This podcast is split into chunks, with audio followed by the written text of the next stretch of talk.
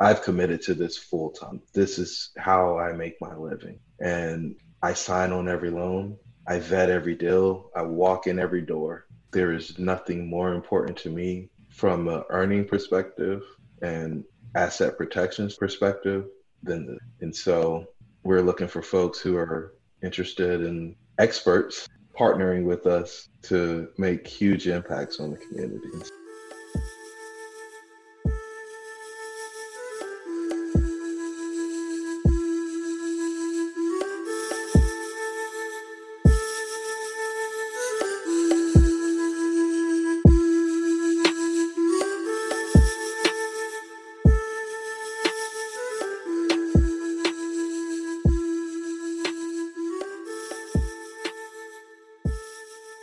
Okay.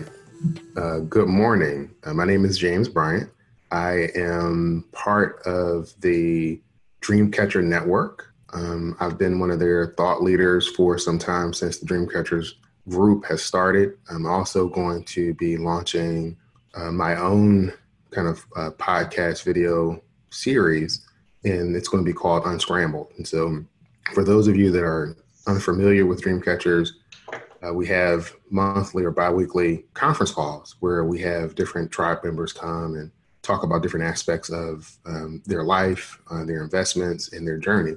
Recently, we talked to Devin Page, and he was talking about his journey, you know, through life and leading into real estate investment. What's really unique is that uh, we all kind of share a similar piece of that journey. Um, and today, we're just going to share our collective journey and how we got into real estate investing and really talking about our own individual why and kind of where we see things going and moving forward. So, gentlemen, I would like for you guys to introduce yourselves and then we can get started. Good morning. I'm Devin Page. I've been in real estate now for about six months, and I'm part of the Dreamcatchers leadership as well, and excited to be here. Mr. Myers? Yes, sir. I'm Jerome Myers. I've been doing real estate full time for the past three years now. Was doing it as a, kind of a side hustle when I was still in corporate America for another three to four years as a private money lender and consultant for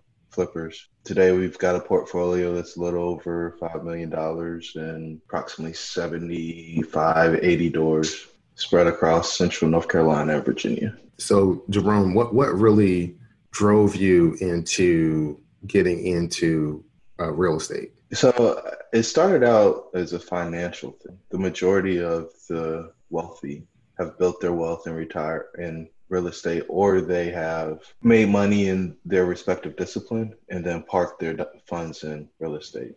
And so if it worked for the majority of folks, I thought, well, I should be able to make it work for myself. As I got more into multifamily, I realized that there's an immense to provide suitable housing for our fellow humans. There are a lot of people who are trying to get all that they can out of a property and they're not willing to make any investment to the property. And that leaves people living in substandard conditions. And so the mission now has become to figure out a way to make a profit for our investors, but also provide suitable housing to live in the communities that we own. That is absolutely main reasons in my why for uh, being involved in real estate investing. Uh, Devin, what, uh, what about you? What kind of led you on your journey to start moving into real estate investing? Um, mine was financial freedom. Been in corporate America now for about 13 years and kind of can't see myself there until I retire at 65. So I wanted to get that financial freedom where I could go and do the things that I'm passionate about and be there for my kids whenever they have sports or anything like that, just being available. You didn't feel that you could um, do that at, while in corporate America? I probably could. I just didn't want to.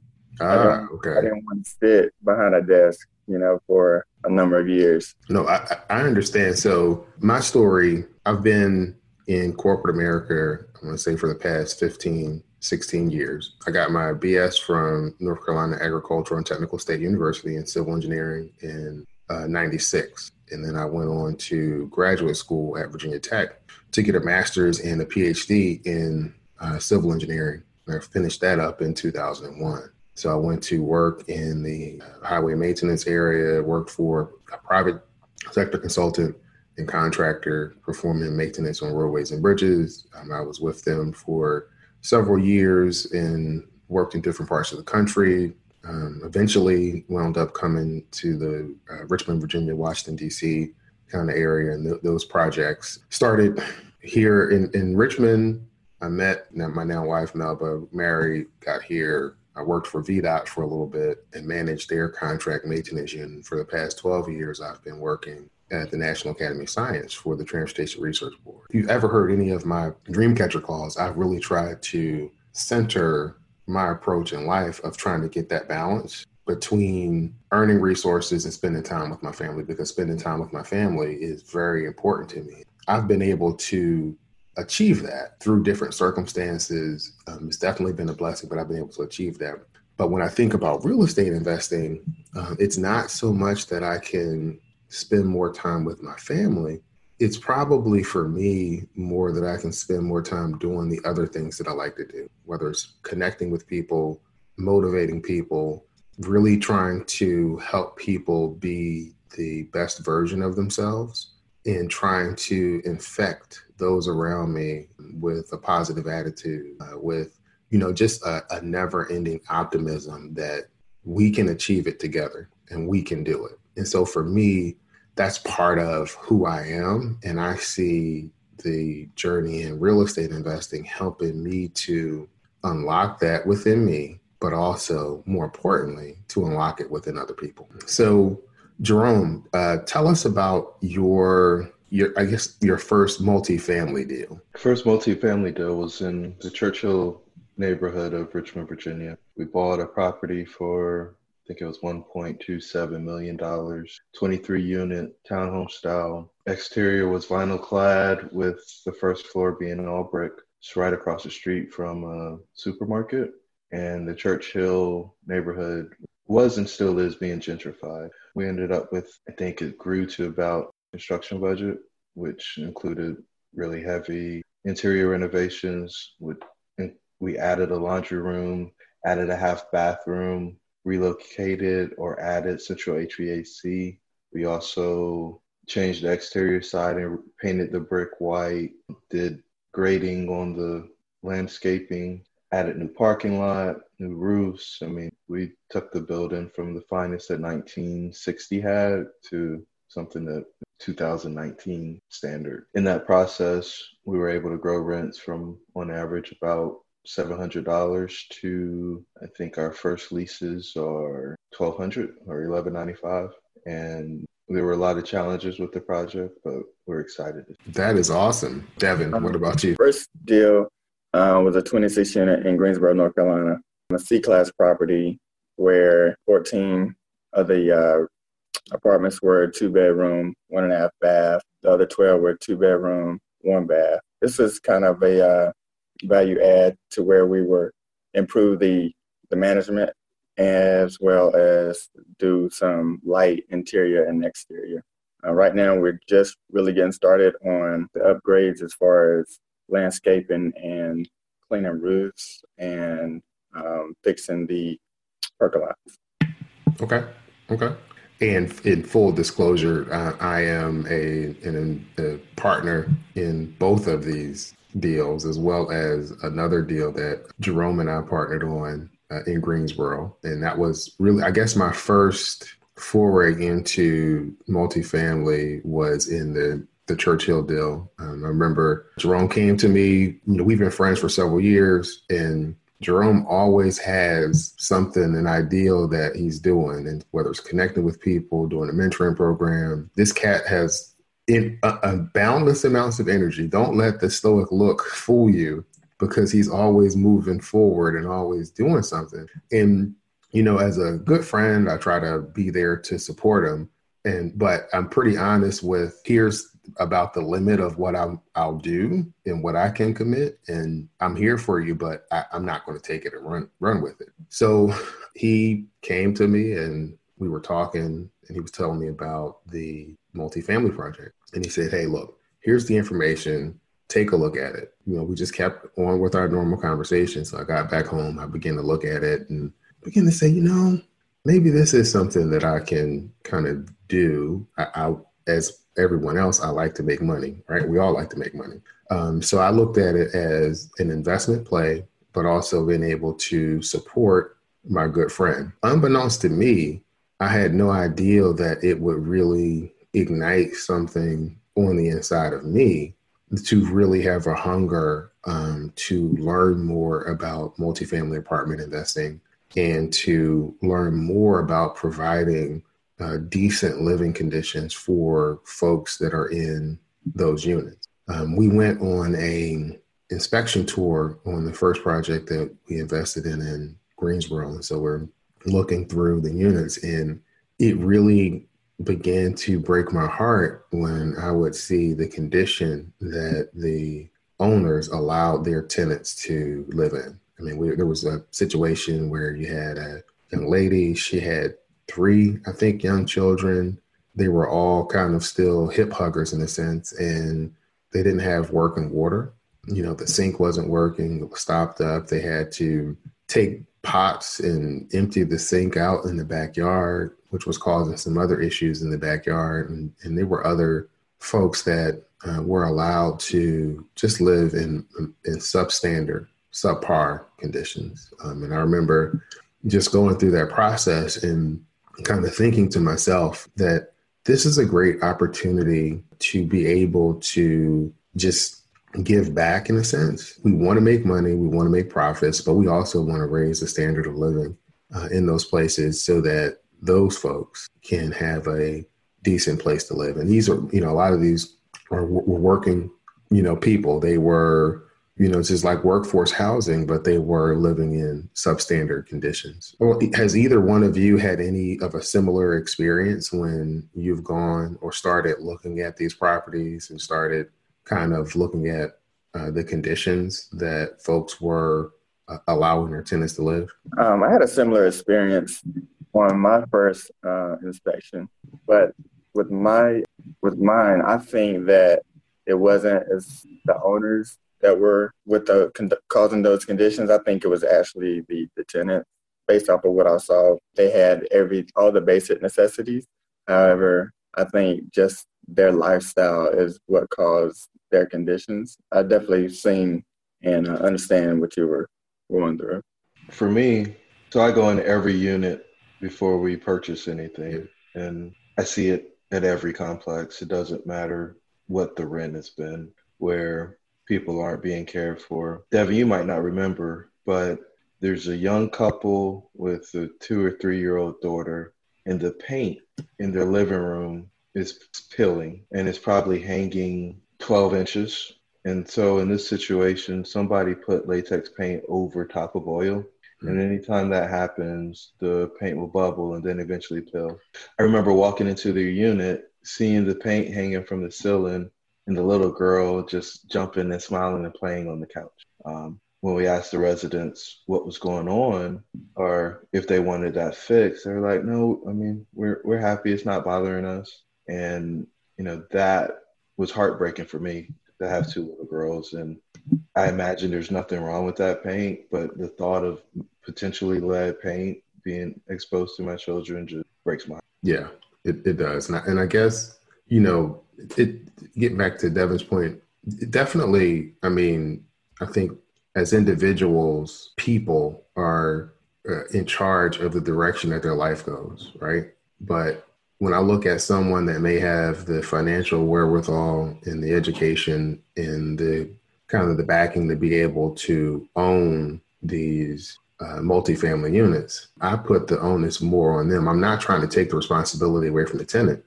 But I also think that as apartment owners, that we need to make sure that we're trying to provide the best care that we can for the class of property that we have. Um, it's not that I, that I don't think that tenants have any uh, responsibility for their conditions, but I just think that we have a higher bar, higher standard to to reach, and that's what we're striving to reach in the properties that we're we're investing in. Looking at the operational improvements, looking at things that we can do to provide that level of care for that particular for those particular communities. Um, so you know we've talked about in general you know our first deals our why so now the question is where do we go from here So where are we going? Um, Devin, where are we going to be five years from now? What, you know, what are you, you know, when we cue something like this up five years from now, what are we going to be saying? Five years from now, hopefully uh, we've reached at least half our goal, which is around 500 doors. Hopefully some people could be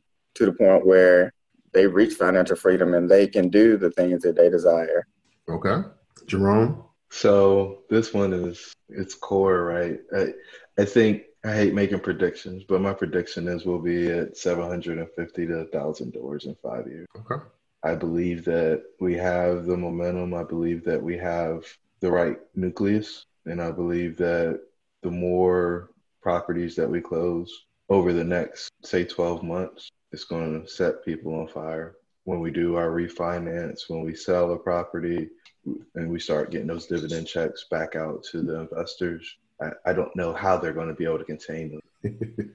kind of branding myself as uh, Harriet Tubman. We're leading people to financial freedom man, through passive investment in real estate. That is awesome, man. That's really awesome. Uh, for me, uh, first, um, you know, I'm, I'm a, a wordsmith guy. So, Devin, it's not hopefully, it's what you plan for. So, we're not hoping to be there we're going to be there. Uh, Jerome, you don't like predictions. It's not a prediction when you're doing it. It's, it's not a prediction when you're putting the work in and you're help helping to push all of us to where we need to go. Um, you know, through quiet motivation and encouragement, uh, simple questions. I mean, those are the kinds of things that keep us moving forward. Uh, so I absolutely think if that's where we set out to be, that's where we'll be. Uh, for me, what I've kind of the way that I've coined it is I want to positively impact the lives of over 500 families through my ownership stake in over 500 units within the next five years. Um, and so, really pushing to make that happen in the next five years. And and when I think about that, um, I think that that goal may be too small, and it may need to be amended and expanded but right now it's still providing momentum to move forward. But I really, you know, I'm really excited about moving forward in this space. Um, I think now most of the projects that we've done or been involved in, we've moved forward more with the partnership type model. Um, and so the partners in that are involved in the projects are more active and not strictly passive because there are different kinds of requirements for those passive type of investments. Um, I do believe that in the future, we probably will move more towards, uh, we'll probably do a, a, both partnership and maybe a syndication type uh, model. Um, is that where you guys see us moving towards, or what do you guys see? Devin? Yeah, I mean, I think in order to scale at the rate that we would like, I think syndication would be uh, needed. Okay. Jerome? I think deal size has prevented the syndication model so far. So buying 20, buying 26, buying 23, purchase price, something sub 1.5, it's just hard to bear the burden of private placement memorandums and so on and so forth. And I think the other piece of it is we're doing it with friends and family. Mm-hmm. Um, we're not soliciting investment from strangers. It's our network, our extended network that's coming together as partners in deals. There's been no advertisement. There's been no solicitation for investment. Our approach is, hey, here's what I'm doing. It's very similar to what happened you and invested in the your first deal. Mm-hmm.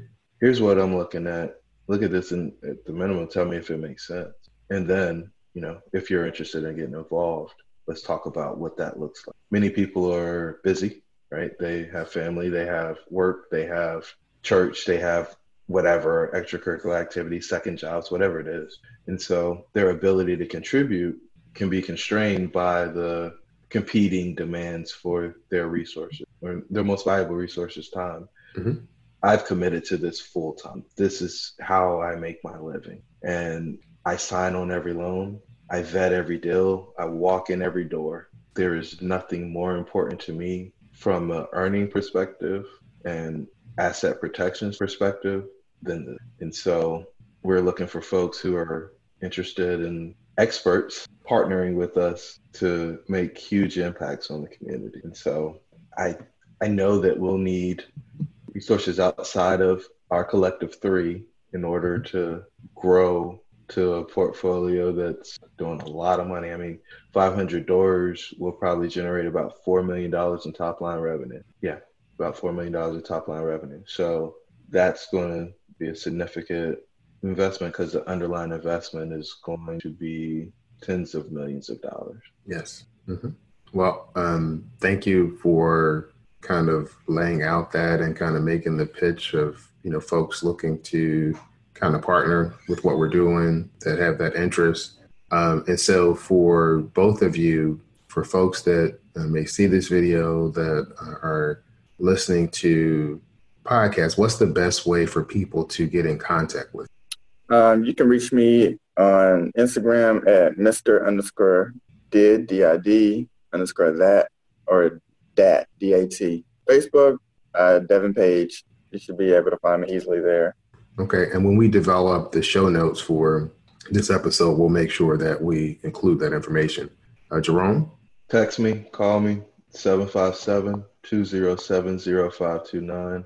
Prefer a text, set up a call, and then we'll get on the line and talk through your your financial goals, your goals in general, and financial and real estate goals specific. All right, that's great. And for me, um, jameswb2 at gmail.com is the best way to get in contact with me. Um, guys, I, you know, we're here early in the morning. Um, you know, we, we talk about the millionaire mindset and, and, you know, getting up early, getting your day started early. Is there any uh, kind of closing thoughts that you guys have uh, as we conclude this initial morning kind of setup? For me, my thesis on life is dreams should be real. If you dream of having a life where you don't have to continue to trade your hours for dollars. If you dream of a life where your dollars are making an impact on the world in the most precious place, which is a person's home, if you dream of being able to retire earlier than you would have if you decided to stay the corporate path that asks you to stay in the workforce till you're 60 or 65 years old, I think we have a really attractive alternative for that script and we invite you to come and explore and learn with us as we go on this journey. Like, it won't be perfect. There will be challenges along the way, but it will never be from a lack of effort. Okay. Devin? If you got dreams and aspirations, never give up on them. Always go for, for what you know and what you strive to be. Uh, be great. Take action. That's the key. I mean, you're never going to reach them if you don't take action. Okay, that's great advice. And th- there are pieces to our own personal story that, uh, you know, this call wasn't suitable for. And I think during future episodes of Unscramble, we, you know, we're going to look at not only real estate investing, financial freedom, we're going to look at building relationships, maintaining relationships, just really trying to do a deeper dive and talking to folks as they unscramble some of these things that have been a mystery for most of us, um, whether it's effective communication. Uh, so I'm really looking forward to taking the steps to unpack that for our listeners. And for me, you know, I agree, dreams should be real, definitely have to take action on those things that we want. And really, the only thing stopping any individual from succeeding is I believe that we all have the power of greatness on the inside of us. I believe that we can all achieve those things that we want. The question is, do we want it bad enough? How bad do you want it? If you want financial freedom, how bad do you want it? And that doesn't mean that you're going to go out and do something illegal or you're going to do something dumb, but you got to prepare yourself for who you want to be. Have this, you know, that saying about you going to work for the job that you have or the job that you want. Are you going to work for the life that you have? or the life that you want. If you're unhappy with how things are going in your life, then change it. Take action because the actions that you take today will set you up for who you're going to be tomorrow. Gentlemen, I thank you for your time. It's been great. And we will continue to move forward in our path to multifamily investing, financial freedom, and unlocking the best uh, in people. All right, guys. Thanks. Get it how you live, and that's just what I did. You know I hustle all day and all night, boy. You know I hustle all day and all night. Yeah.